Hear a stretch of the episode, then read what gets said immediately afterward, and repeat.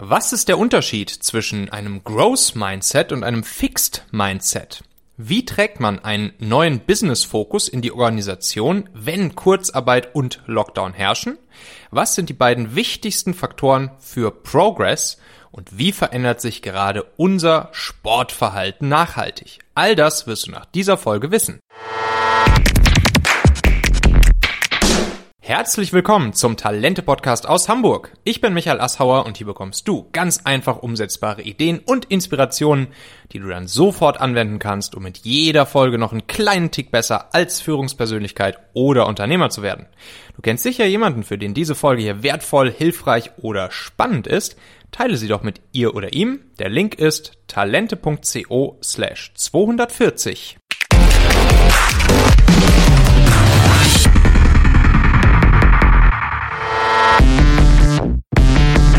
So, ja, das war Anfang 2020, als ich ähm, bei Urban Sports Club in Berlin im schönen Office zu Gast war und ein Gespräch mit dem lieben Moritz gemacht habe. Moritz Kreppel, äh, Mitgründer von Urban Sports Club. Und ja, Anfang 2020, das Interview lief dann hier im Talente-Podcast äh, so im März. Und äh, ja, dann kam auf einmal alles anders, als wir uns das alle so äh, in dem Moment noch, als wir miteinander gesprochen hatten, hm. ähm, gedacht haben. Und ähm, Urban Sports Club hat seitdem, wie ich finde, ja, erstens natürlich äh, sehr stark, war sehr stark betroffen von all dem, was dann mit Corona passiert ist. Andererseits gab es halt ein paar richtig coole Aktionen, ein paar coole ähm, Iterationen, würde ich auch sagen, im, im Geschäfts- und Businessmodell, ähm, die seitdem passiert sind, die ich so beobachtet habe als Außenstehender. Und deshalb freue ich mich total, heute hier die Christine bei mir zu haben. Christine Thoma ist äh, Head of B2B Growth bei Urban Sports Club. Und ähm, ja, in ihrem LinkedIn-Profil über sich selbst sagt sie, sie steht für, so auf Deutsch übersetzt, kommerzielle Scharfsinnigkeit, so im Sinne der Strategie, Business Development etc. Äh, Servant Leadership scheint für dich auch ein wichtiges Thema zu sein. Und du warst ja auch schon ähm, ja, in vielen, vielen anderen Unternehmen, äh, auch weltweit unterwegs. Und deshalb äh, freue ich mich total, jetzt ein bisschen mit dir darüber zu quatschen, Christine, was so in den letzten eineinhalb Jahren bei euch geschah. Und äh, ja, heiße dich herzlich willkommen. Schön, dass du hier bist. Ja, super gerne. Hi Michael, freut mich hier zu sein. Christine, gib uns doch mal so, einen, so einen ganz kurzen Überblick über all die spannenden Sachen, die du bisher schon so gemacht hast ähm, und äh, wie dich dann dein Weg zu Urban Sports Club getragen hat, sozusagen, wie es dazu kam und äh, was so die ganzen Dinge sind, die du vorher so in deinem beruflichen Leben äh, getan und gelernt hast. Mhm. Ja, sehr gerne. Du hast das ja gerade schon sehr äh, griffig zusammengefasst aus meinem LinkedIn-Profil. Vielleicht einfach mal so ein bisschen äh, zu meinem Background. Also ich bin Christine, komme ursprünglich äh, aus Hamburg ähm, und wohne jetzt seit zwei Jahren in Berlin. Ähm, ich habe BWL studiert, also einen recht klassischen Background, ähm, zuerst im, im, dualen Studium, das heißt in Kooperation mit einer Firma und danach dann nochmal einen internationalen Master gemacht. Ich kann auch gerne gleich ein bisschen mehr zu den Stationen sagen. Vielleicht was äh, auch durchaus wissenswert ist, um dann auch meinen weiteren Werdegang zu verstehen und auch was mich am Ende zum äh, Urban Sports Cup getragen hat, ist, dass Sport immer eine sehr große Rolle in meinem Leben mhm. gespielt hat. Und zwar insbesondere der Fußball. Also ich habe insgesamt knapp 20 Jahre Fußball gespielt. Das ist irgendwie so die Leidenschaft, das große Hobby gewesen, mit dem ich aufgewachsen bin. Ja, beim HSV hast du auch gespielt, oder? Habe ich richtig gesehen, ne? Ja, genau. Das war dann äh, am Ende der Zeit, ähm, ja. dass ich äh, in der Bundesligamannschaft, zweite Bundesliga vom Hamburger SV gespielt habe. Wow. Ähm, das so lange, wie ich halt studiert habe. Also das ist ja strukturell ein bisschen anders bei den Männern. Nicht so, dass, dass du dann wirklich da deine Karriere drauf mhm. ausrichtest, aber solange es ging und ich auch irgendwie die Zeit ähm, aufwenden konnte, jeden Tag zum Training zu gehen und mich da voll reinzuhängen, habe ich das gemacht. Und das war dann sozusagen äh, bis zum Ende meines Studiums, also so mit zarten 23, dann äh, die Schuhe an den Nagel gehängt. Ja. Wow, die erste Karriere äh, war dann schon beendet, ja? genau. Wow, okay. Ja, alles klar. Hast du, hast du einiges aus dem, aus dem Teamsport mitgenommen, äh, dann sozusagen für das, was dann folgte in der Businesswelt? So, kann, siehst du da so ein paar Sachen, die, die, die dich irgendwie ja, vielleicht geformt haben, die du, die du irgendwie vielleicht Mindset-technisch mitbekommen hast, die du dann anwenden konntest oder die dir zumindest geholfen haben? Ja, ich glaube, das ist ein ganz wichtiger Punkt. Ähm, denke, dass äh, der Teamsport mich da sehr geprägt und eine ganz wesentliche Rolle gespielt hat. Mhm. Dass ich vieles natürlich aber auch erst in der Rückschau und mit ein bisschen Abstand und in der Reflexion dann auch verstanden habe. Ähm, Zum solange Beispiel? ich hm? Zum Beispiel? Was wäre genau. so eine Sache? Genau, also solange ich gespielt habe, ging es natürlich sehr vordergründig ums Gewinnen. Ne? Wir haben ja. trainiert, weil dann am Wochenende ein Spiel war oder ein Turnier und ja, ne, haben uns halt sehr stark am sportlichen Erfolg ausgerichtet. Aber ich glaube, ja. wenn, wenn, du da so ein bisschen von Abstand nimmst und dann auch drauf guckst, also was für mich dann auch so die entscheidenden Punkte waren, auch jetzt aus der heutigen Sicht, ist halt zu sagen, eigentlich geht es gar nicht so sehr darum, ob du gewinnst oder mhm. verlierst ne, und was das mhm. Ergebnis von einem bestimmten Spiel ist, sondern es geht darum, dass du in der Gruppe dich über längere Zeit gemeinsam auf ein Ziel vorbereitest. Ja. Das Verständnis, ähm, dass es auf jeden Einzelnen im Team ankommt, um auch ja. erfolgreich zu sein. Mhm. Und dass es bei der besten Vorbereitung ja trotzdem passieren kann, dass es nicht so ausgeht, wie du es dir vorstellst. Ne? Weil es, okay. weil was dazwischen kommt, eine Verletzung, wie auch immer. Und dann halt auch einfach irgendwie Freude zu finden an der Vorbereitung, an dem Weg dahin und nicht nur am Ergebnis, ob du gewonnen hast oder nicht. Verstehe. Das sind ja schon krasse Mindset-Themen, ne? Also sozusagen ähm, zu verstehen, dass es um die Vorbereitung vor allen Dingen erstmal geht, dann ähm, ja eben auch dieses Wissen zu haben, das auf jeden ankommt und dann auch mit Niederlagen umgehen zu können. Ne? Würdest du sagen, das ist so, also ich habe nie professionell Sport gemacht, so ich, ich kann mir das nicht so richtig vorstellen. Ich kenne es natürlich nur aus dem Fernsehen, wie so ein, wie so ein äh, Profifußballtrainer da so unterwegs ist. Würdest du ganz ehrlich sagen, das ist so auch eine der wichtigsten Aufgaben von so einem Trainer oder spielt das spielt das eher eine, eine untergeordnete Rolle? Äh, mittlerweile, aus heutiger Sicht würde ich sagen, das ist mit die wichtigste Aufgabe und dann mhm. auch irgendwie letztendlich der Transfer in die, in die Businesswelt für jeden Coach oder jede ja. Führungskraft. Ähm, ich finde auch den Begriff Mindset, den du erwähnst, sehr, sehr wichtig, weil ich auch mhm. irgendwie hier in der Rückschau dann auch zum ersten Mal, als ich über Fußball reflektiert habe, ähm, auf den Begriff äh, Growth Mindset gestoßen bin. Ah, ja. Was ja genau auch ähm, diesen Lernprozess und die Freude irgendwie am Erfahren von Neuen und Explorieren in den Vordergrund stellt. Mhm. Und das finde ich besonders wichtig, weil zumindest für mich gesprochen auch sagen kann, ähm, es nicht unbedingt selbstverständlich ist, mit einem Growth Mindset aufzuwachsen. Ah ja. mhm. Wir sagen, dass irgendwie mir da auch irgendwie die Fußballerfahrung mit der Zeit sehr geholfen hat, mich auch ein bisschen umzuprogrammieren. Das heißt, da würdest du sagen, das Growth Mindset ist dadurch definiert, dass es, ähm, dass es sozusagen das mentale Ziel nicht unbedingt nur auf das endgültige Ziel, nämlich das Gewinnen liegt, sondern auf den Prozess des Weges dahin, ja, also sozusagen das Wachsen an sich, oder? Genau, genau. Also der Gegenpol vom äh, Growth Mindset ist, ist ja das Fixed Mindset. Mhm. Ähm, ne, das Abstellen auf Ergebnisse, auf irgendwie sehr äh, klassische Erfolgsmerkmale. Mhm. Und wenn ich dann auch zum Beispiel an meine Jugend, meine Schulzeit zurückdenke, glaube ich schon, dass ich mich auch sehr stark an solchen Kriterien orientiert habe. Also ja. gute Noten in der Schule, in der Uni, halt mhm. auch als ähm, wesentliche Bestätigung, was mich gepusht hat, was mich aber auch in gewisser Hinsicht unter Druck gesetzt hat und manchmal sogar auch so ein bisschen die Freude am Lernprozess verstellt hat. Okay, ja, ja. Und da dann halt auch das Growth Mind und zum Fußball zu gucken, glaube ich, ist das halt auch ganz wichtig, um so ein bisschen von diesen fixen Kriterien der Noten ne, und mhm. den Endergebnissen zu abstrahieren. Mhm. Okay, spannend, ja. So. Und das jetzt einmal übertragen auf das, was du heute machst. Mhm, genau. So, B B2B äh, ist, ist ja, also deine Zuständigkeit bei eurem Sports Club ist der B2B Sales, richtig? Oder wie würdest du deine Mission heute äh, bei euch in der Firma ähm, beschreiben? Mhm.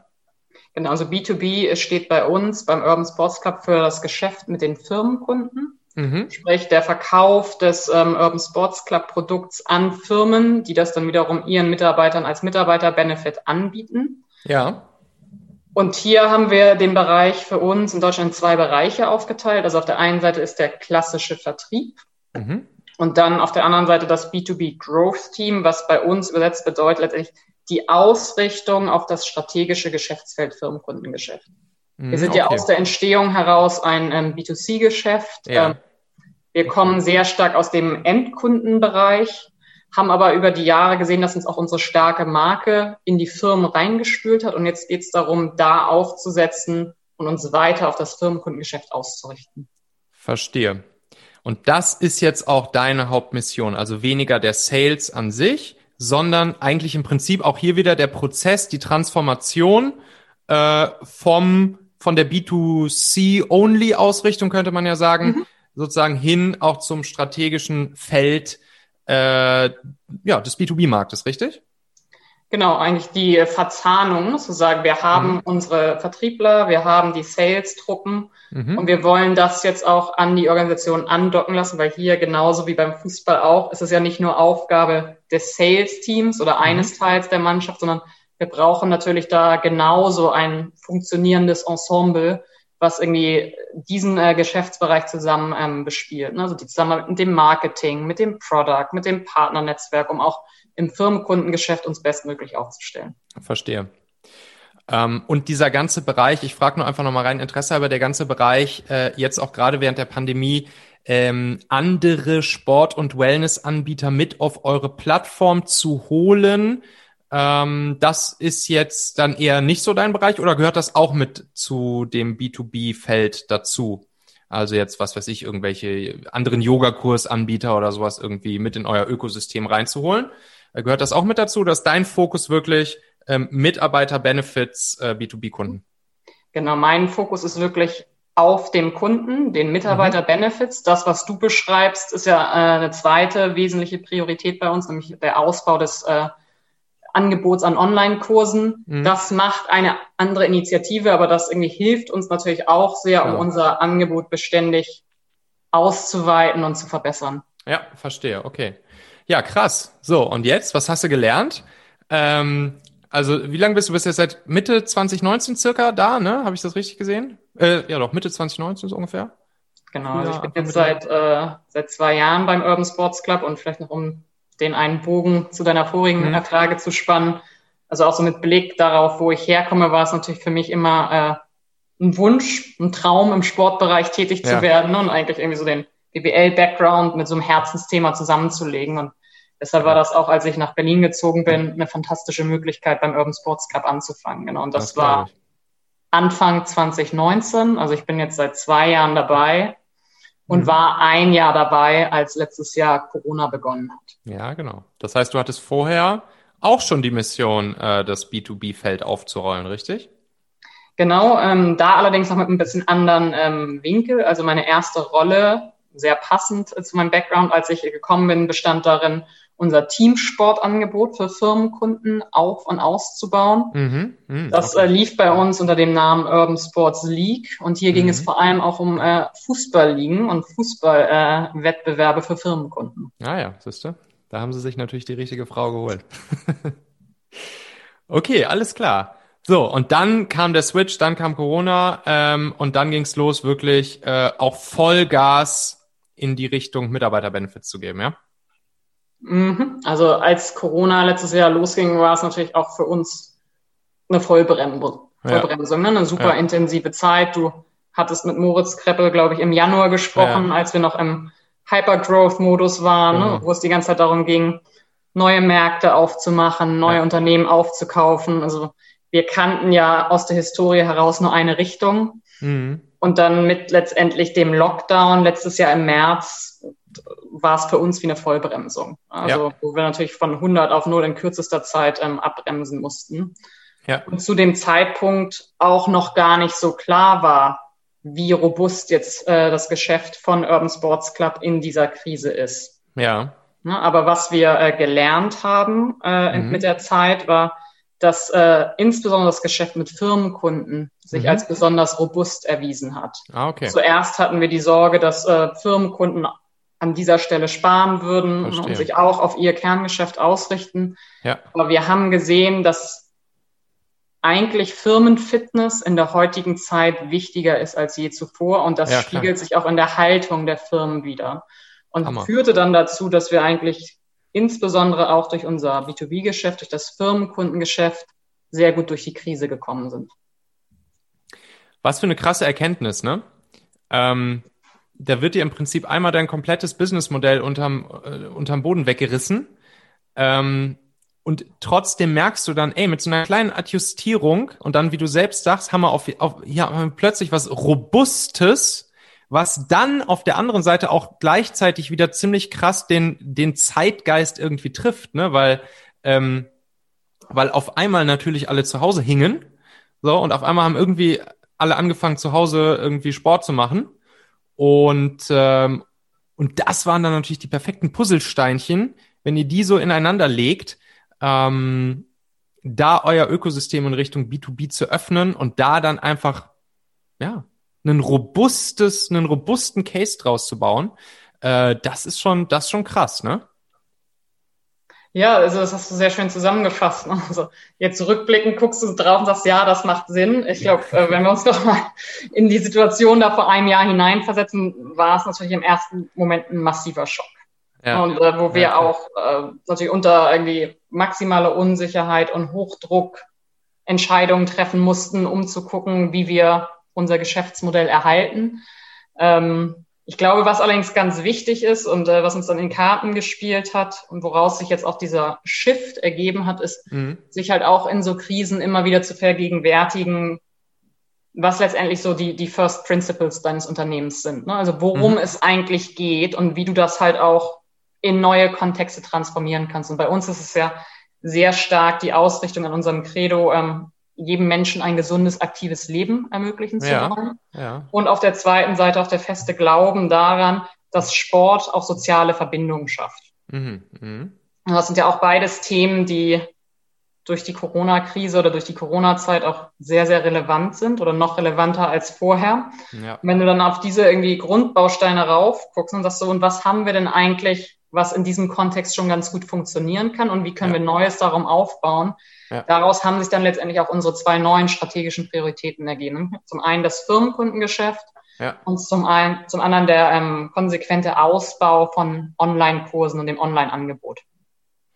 Ja, ja, ja, ja, verstehe. So, super, super spannend, super sinnig. Ähm, Gerade wie du sagst, in der Retrospektive, äh, ja, super ähm, eindeutig klarer Schritt, ähm, der natürlich ähm, total logisch ist. So, aber das habt ihr euch dann irgendwie Management überlegt. Ähm, und dann haben wir natürlich noch die ganzen Leute, die Teams, die Mitarbeiter.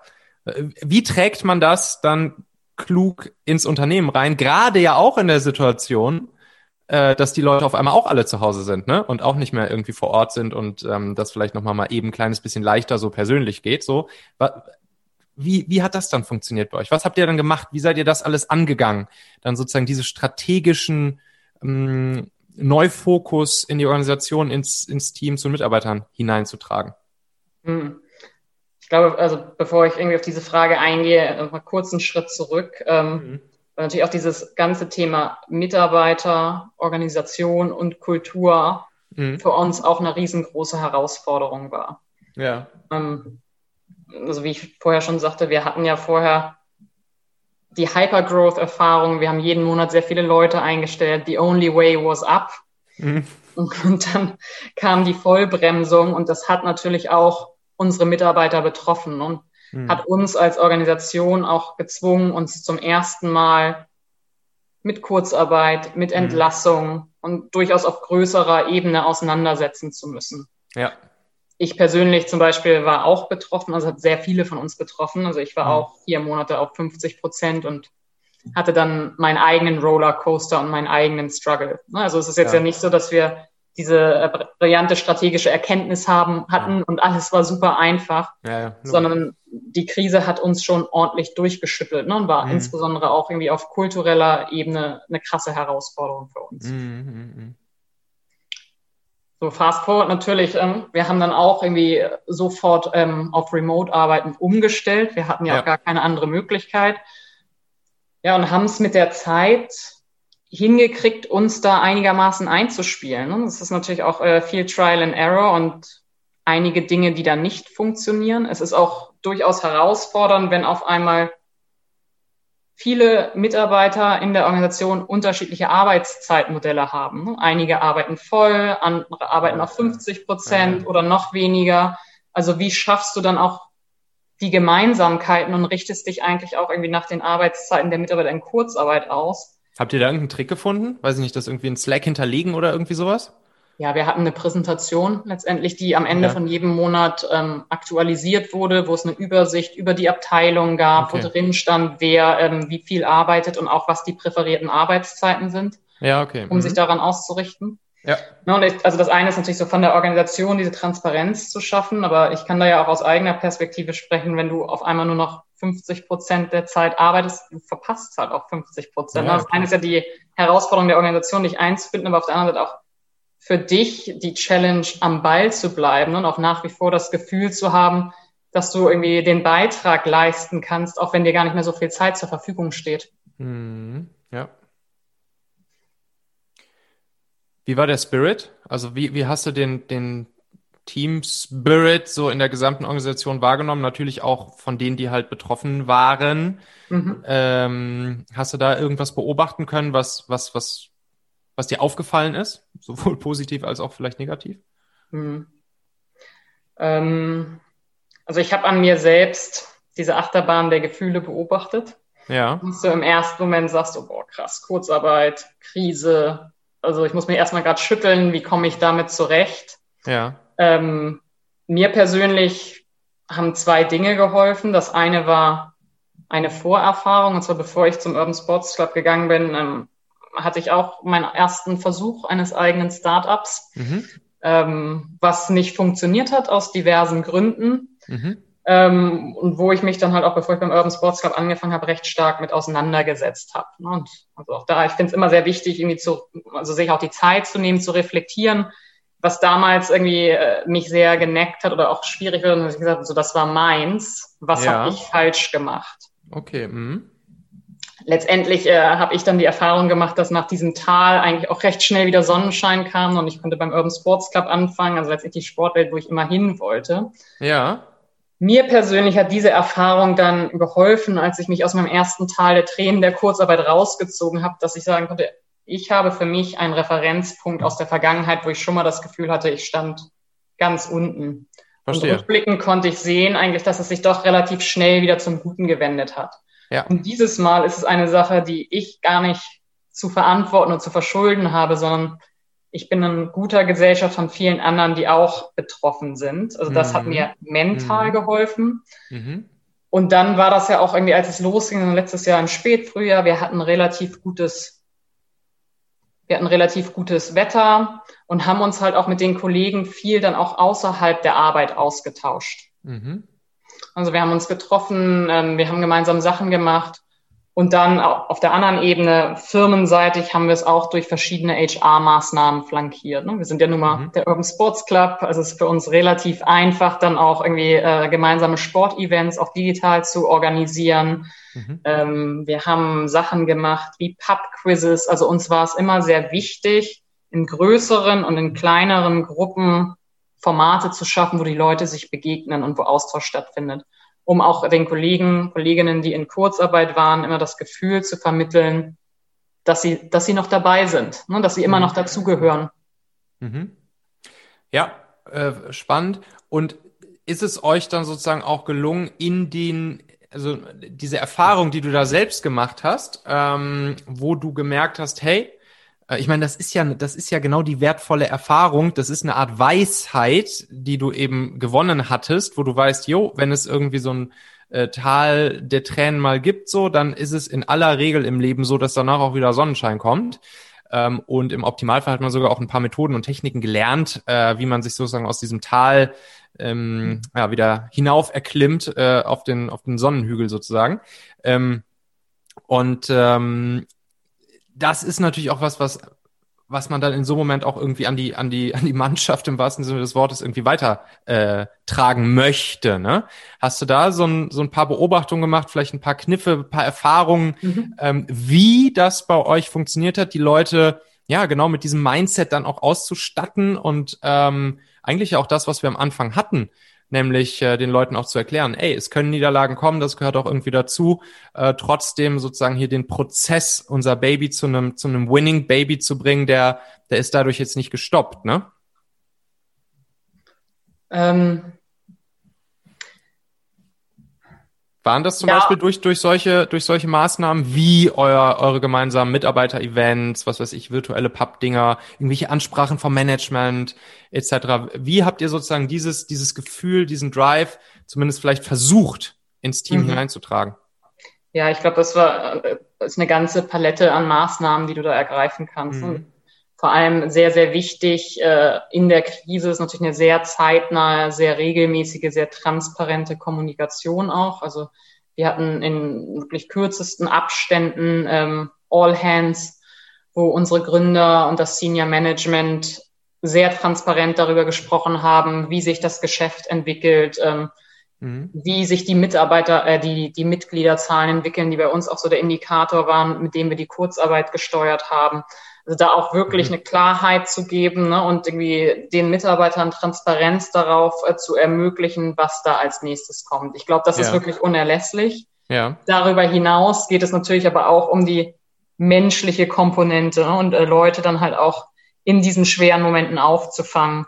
Also für mich war es so, dass ich im August aus der Kurzarbeit zurückgekommen bin und dann wieder mhm. voll gearbeitet habe und was ich dann irgendwie äh, für mich übertragen habe in den Alltag, also auch für die Menschen um mich drumherum, sagen so, ich habe mich im Sommer auch durchaus mit Hilfe von Online-Achtsamkeitscoachings und dem mhm. Austausch irgendwie mit anderen, die in ähnlichen Situationen waren, mhm. wieder in so einen Mindspace bewegen können, dass ich gesagt habe, okay, ich kann, auch wenn es gerade schwierig ist, ich kann der Situation Gutes abgewinnen. Und das hat irgendwie bei mir ein bisschen zur Ruhe und zur Balance gefühlt. Mhm. Und es war dann auch irgendwie mein Ansinnen für die Leute um mich herum und mein Team, ne, so mit Selbstführung angefangen, mhm. diese Ruhe ja. weiterzugeben. Und ich finde, da ist es dann auch ganz wichtig in der Kommunikation, dass du halt vor allem in so einer Krise auch den Raum für das Menschliche machst. Mhm. Also zurzeit, wir haben vollgetaktete Terminplaner und hetzen von einem Hangout zum anderen. Ja. Oder bewusst auch so ein bisschen Raum einzuplanen und wirklich auch irgendwie mit jedem einzelnen Mitarbeiter die Zeit zu nehmen, in den, in den zwischenmenschlichen Dialog zu gehen und auch irgendwie mhm. nachzuhorchen.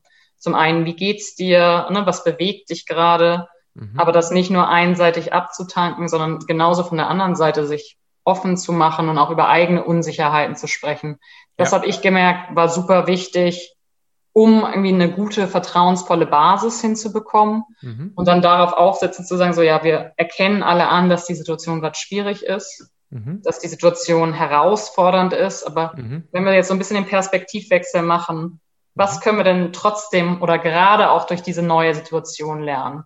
Mhm. Wie können wir uns irgendwie positiv darauf ausrichten, zum Beispiel innerhalb des B2B-Firmenkundengeschäfts? Wir sehen, das ist robuster, als wir erwartet haben. Wir sehen, dass wir hier ein gewisses Momentum haben für die Organisation. Wie können wir uns im Hier und Jetzt irgendwie auf das konzentrieren, was wir beeinflussen können und wo wir auch ein positives Ergebnis für die Organisation erzielen können? Mhm. Okay, ja, spannend. Also Respekt auf jeden Fall. Ähm, ganz großen Respekt. Ähm, das ist keine einfache Aufgabe. Ähm, aber äh, ja, ihr scheint ja da einige, einige Sachen auf den, auf den Weg gebracht zu haben, äh, die es zumindest abgefedert haben. Und ihr habt da einfach diesen geilen Vorteil, äh, dass, dass ihr sozusagen diesen iterativen Schritt noch viel mehr exekuten konntet, jetzt in, in Richtung B2B zu gehen. Ähm, spannend, echt cool. Wie geht's damit jetzt weiter? Jetzt nehmen wir an, irgendwie so langsam aber sicher sind irgendwie alle geimpft. ähm, und äh, die, die Lockdowns nehmen ab. Ähm, Bleibt das B2B-Geschäft äh, sozusagen der, der wichtigste Neuausrichtungsfokus oder der wichtigste Ausrichtungsfokus? Also vom Kundensegment her auf jeden Fall. Also wir glauben wirklich ganz fest daran, dass Firmenfitness ein neuer Standard wird und ein unerlässlicher Baustein auch so in dem ganzen Benefits-Paket. Ja weil einfach die Corona-Krise nochmal gezeigt hat, wie wichtig sowohl physische auch als mentale Gesundheit für die Mitarbeiter sind. Mhm. Und dass auch auf Seiten der Mitarbeiter oder potenzieller Mitarbeiter die explizite Erwartungshaltung besteht, dass der Arbeitgeber da das passende Angebot hat.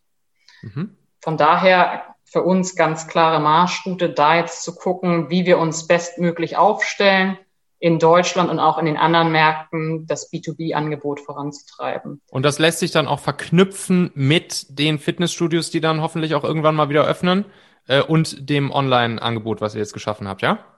Genau, du nimmst es sozusagen vorweg. Ich wollte ganz sagen, die zweite Säule ist dann natürlich auch unser äh, Sportangebot äh, für die Zeit nach Corona. Fit mhm. zu machen. Ähm, wir hatten da jetzt ja auch schon ein paar Mal drüber gesprochen. Also bis zu Corona hatten wir alleinig Offline-Partner. Mhm. Das Online-Angebot hatten wir vorher noch nicht vorangetrieben. Das ist dann auch in dem ganzen äh, Trubel des März 2020 als eine der Initiativen gepusht worden. Mhm. Und wir glauben fest daran, dass die Zukunft hybrid ist. Also wir arbeiten gerade mhm. sehr stark an der Initiative, die wir Home Sports Club nennen, mhm. ähm, und die darin besteht, mit unseren Partnern zusammen sowohl offline als auch online Angebote für die Zukunft voranzutreiben. Also ist das wirklich, gibt es da schon irgendwelche Zahlen, Daten, Fakten, Statistiken, Umfragen äh, drüber? ähm, die sagen, dass jetzt die Leute vielleicht auch ein bisschen Blut geleckt haben mit dem äh, mit dem Home Home Studio sozusagen und äh, und das wirklich auch ja vielleicht in Zukunft noch mal weiter ein Tick härter für äh, stationäre Fitnessstudios werden könnte. Ist das so oder was was ist da so der der Trend, würdest du sagen? Oder meinst du, alle sind froh, wieder zurück Fitnessstudio und dann ist das ist sozusagen das Home Studio eine Ergänzung was denkst du, was? Ja, ich glaube, da gibt es gar nicht so die eine ähm, absolute Antwort, mhm. sondern das, da werden sich so verschiedene Präferenzen dann rausbilden. Mhm. Ähm, Zurzeit ist natürlich unser Nutzungsverhalten vor allem online und wir sehen, Klar. dass unser Online-Angebot gut ankommt. Und, und, richten uns natürlich auch da dann halt irgendwie an dem Feedback der Kunden aus, wie wir es noch besser machen können. Mhm. Und ansonsten ist es eine Frage der persönlichen Präferenz. Also ich persönlich hätte vor Corona nie gedacht, dass mein Wohnzimmer mal mein Lieblingssportort werden könnte. Also ich fand äh, die Vorstellung, äh, Sport zu Hause zu machen, also das kam mir gar nicht. Und, und, und jetzt? Und jetzt, ja, jetzt, du, jetzt bin jetzt ich hier fully equipped und habe äh, von Hanteln über die ganzen Yoga-Materialien alles und äh, bin hier jeden Tag voll am Start. Ja, und habe das zum äh, festen Und bleibt das, bleibt das so gemacht. oder freust du dich wieder aufs Studio? Ich glaube, ich werde der klassische Hybridnutzer werden. Also die Mischung aus Studio hier zu Hause und dann auch draußen, ja. ja im Park. Ja, okay, okay. Und, und wie läuft das dann in der Realität? Also wenn ich mir das jetzt gerade so vorstelle, äh, geht man weniger ins Studio oder geht man ähm, macht man am Ende sogar mehr Sport? das wäre ja, das wäre ja was. Ähm, dass ich sozusagen meine zwei bis drei Standardtage weiter ins Studio gehe wie vor Corona und dann halt zu Hause nochmal irgendwie zwei, drei Tage Sport mache. Das, äh, das wäre ja zu schön, um wahr zu sein, oder? Also die Möglichkeit ist zumindest da, ja. Und irgendwie die äh, Ausreden, die du für dich anführen kannst, werden natürlich immer weniger. Ja? ja, stimmt, auf jeden Fall. Ja, okay, krass, spannend. Da kann man garantiert auch sozusagen so Marketing-Kampagnentechnisch äh, so das von eurer Seite irgendwie nochmal ganz geil pushen, so dieses Thema, ne? So dieses Hybrid-Thema, das ist eh ein super spannendes Ding, auch bei, bei, bei hier Events und Konferenzen mhm. und so weiter und so fort, ne?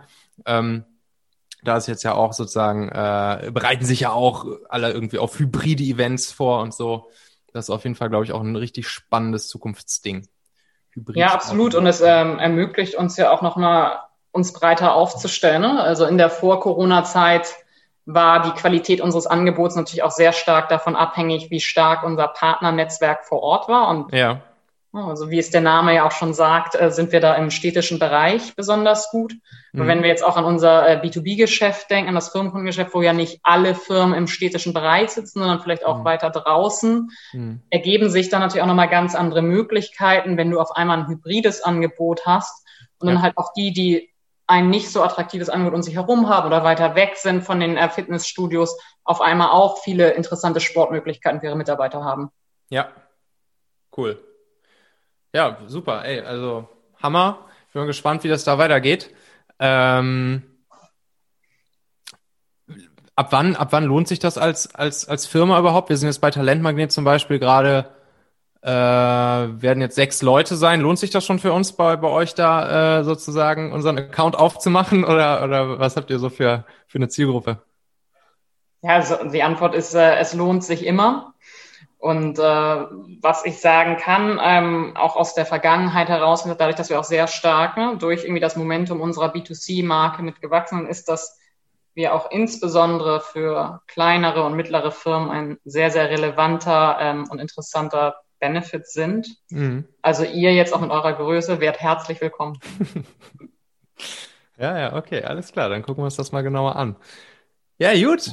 Ähm, Christine, was, was, was nimmst du mit aus, aus der ganzen Zeit? Hast du wieder ein bisschen mehr Resilienz dazu gewonnen oder, ähm, oder wie würdest du jetzt sozusagen, äh, wenn, wenn das jetzt langsam aber sicher alles hoffentlich abgehakt ist, Was denkst du, unter welchem, unter welchem Slogan für dich selbst könnte, könnte man das Ganze so abhaken und, ähm, und welche Learnings haben wir alle mitgenommen? Ja, ich hoffe es sehr. Ähm, ich glaube, ich brauche da wie immer noch so ein bisschen Zeit, um da auch in der Rückschau ähm, drüber nachzudenken. Mhm. Aber ähm, ich glaube, dass gerade das Thema Resilienz und auch so diese Erfahrung dann aus der Krise rauszukommen und das auch geschafft zu haben und auch hoffentlich positive Erfahrungen in der Krise gemacht zu haben, dass das einen wesentlichen Beitrag leistet, resilienter und robuster zu werden. Ähm, mhm. Ich richte mich da immer äh, an einem äh, Zitat aus, was ich da sehr eingängig finde, und zwar besagt das Pain plus Reflection gleich Progress. Mhm. Das klingt erstmal so ein bisschen abgedroschen, aber ich meine, letztendlich, wie, wie es die einfache Formel besagt, ne, ist ja, dass, dass mhm. irgendwie insbesondere so Momente, die schwierig sind und die schmerzhaft sind, irgendwie für dich, wenn du auch bereit bist und, und dir die Zeit nimmst, darüber nachzudenken, eigentlich die größten Lernmöglichkeiten schaffen. Ja. Und nach vorne betrachtet ne, sehe ich das eigentlich wie so eine Spirale, dass ich sage, wenn dann das nächste Mal eine Krise kommt, dann habe mhm. ich jetzt mhm. schon zwei Referenzpunkte, auf die ich mich beziehen kann und sagen kann, ah ja, irgendwie hattest du das ja schon mal. Ne? Und ja, das war irgendwie schwierig und an einigen Tagen unangenehm und, und mhm. unsicher. Aber letztendlich ist es ja ganz gut ausgegangen. Also wird es eigentlich auch dieses Mal irgendwie dann hoffentlich ganz gut ausgehen. Pain plus Reflection gleich Progress. Das ist das, das, ist das Growth Mindset, was wir am Anfang hatten. Ne? Genau. Tausend Dank, liebe Christine. Das war super spannend. Christine Thoma von Urban Sports Club. Tausend Dank. Super, dank dir, Michael. So, wenn du das Thema dieser Folge hier spannend fandest, dann würde ich dir auf jeden Fall ans Herz legen, dir auch nochmal die Folge 145 hier im Talente Podcast anzuhören. Bisschen runterscrollen in deinem Podcast Player. Die lautet nämlich sieben Hacks zum Onboarding neuer Mitarbeiter im Homeoffice während Corona. Und natürlich auch nach Corona wird uns das ganze Thema begleiten. Und da habe ich dir einfach mal sieben, ja, echt coole Tricks zusammengefasst, wie dieses Onboarding neuer Mitarbeiter im Homeoffice ganz hm, einfach und auch so funktionieren kann, dass die Leute sich wirklich ja, willkommen fühlen, ähm, die anderen hm, Kollegen gut kennenlernen können, etc. Du findest die Folge hier, wie gesagt, einfach, wenn du mal ein bisschen im Talente-Podcast runterscrollst in deiner Podcast-App. Kannst du dir entweder sofort anhören oder für später speichern. Ich verlinke dir die Folge hier auch nochmal in den Shownotes dieser Folge ähm, in deiner Podcast-App. Und wenn du dann schon in deiner Podcast-App bist, dann klick doch gerne auch noch auf Abonnieren oder Folgen für den Talente-Podcast. Und dann hören wir uns schon in der nächsten Folge wieder. Bis dahin, dein Michael.